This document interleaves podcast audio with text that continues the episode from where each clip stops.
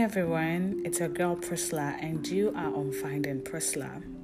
In this episode, I will be completing my experiences and my dates with Dave. Yes.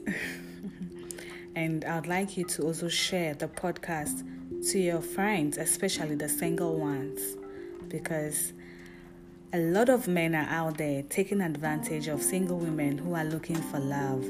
And if you are not smart enough, if you are not strong enough, you will always be a prey to them.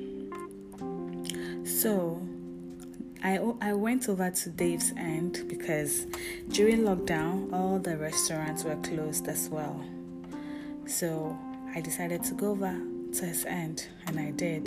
The very first time I went, I mean, he was gentle, but already I have my defensive mechanism in my mind. I knew what to do if he tries anything stupid.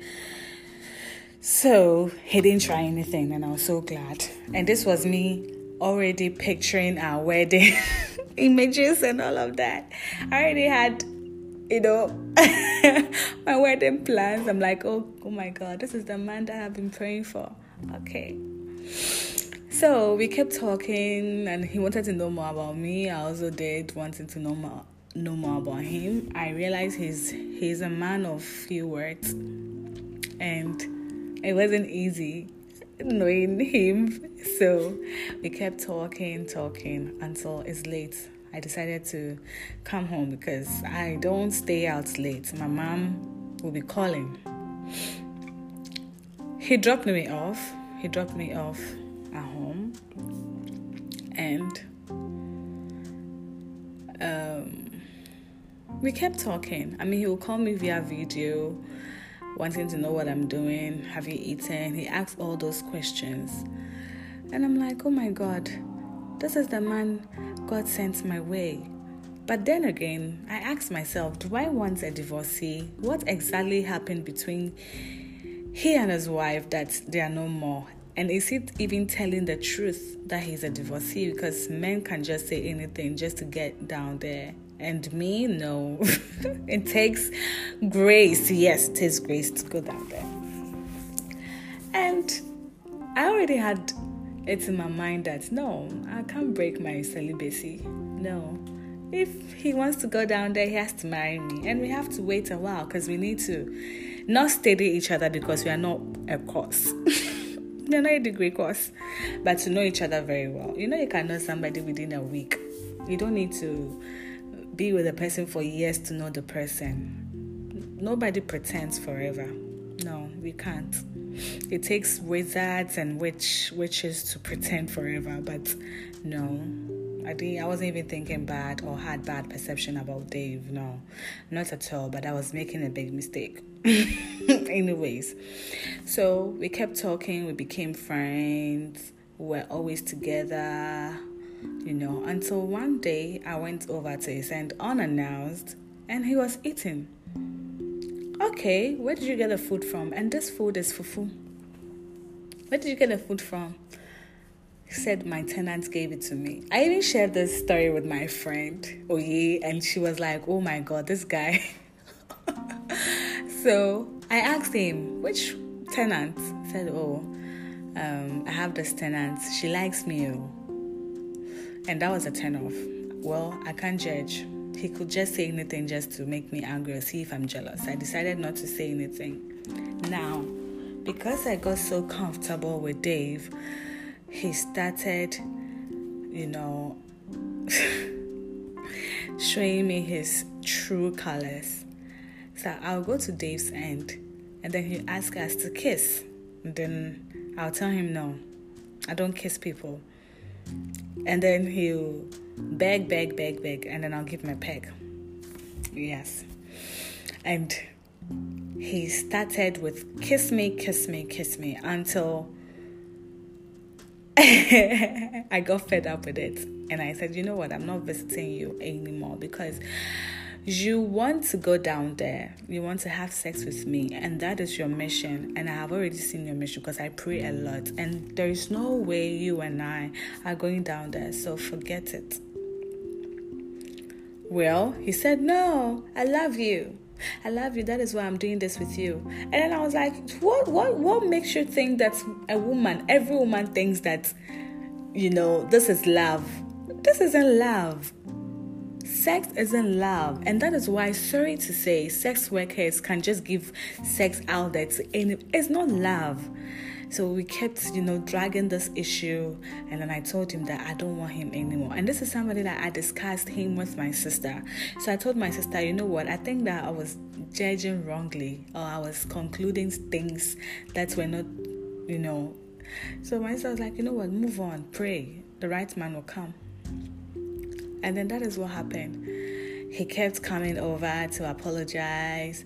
Firstly, I want you back. I'm not gonna have sex with you. You know, it's just that you have an attractive body. And so I, I told him, or I asked him, Dave, does it mean that every woman that enters, in, let's let's just say, I've given you the chance to be with me, and then I'm not here with you. I've traveled for business or whatsoever.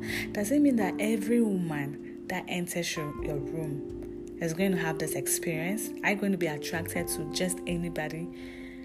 You barely know me. It's been just a week and you already want to go down there. Is that what you do?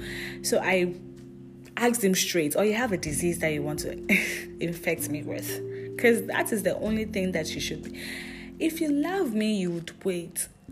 The same way women wait when you are broke, you should also wait. I mean, this is my institution. I've decided to be a celibate until my husband breaks that. That is more like a secondary virginity I'm practicing. You understand? Yeah, so you know what? I am not going to have anything to do with you again. He kept saying, he kept dragging it, and I forgave him. I'm like, let me give him a second chance.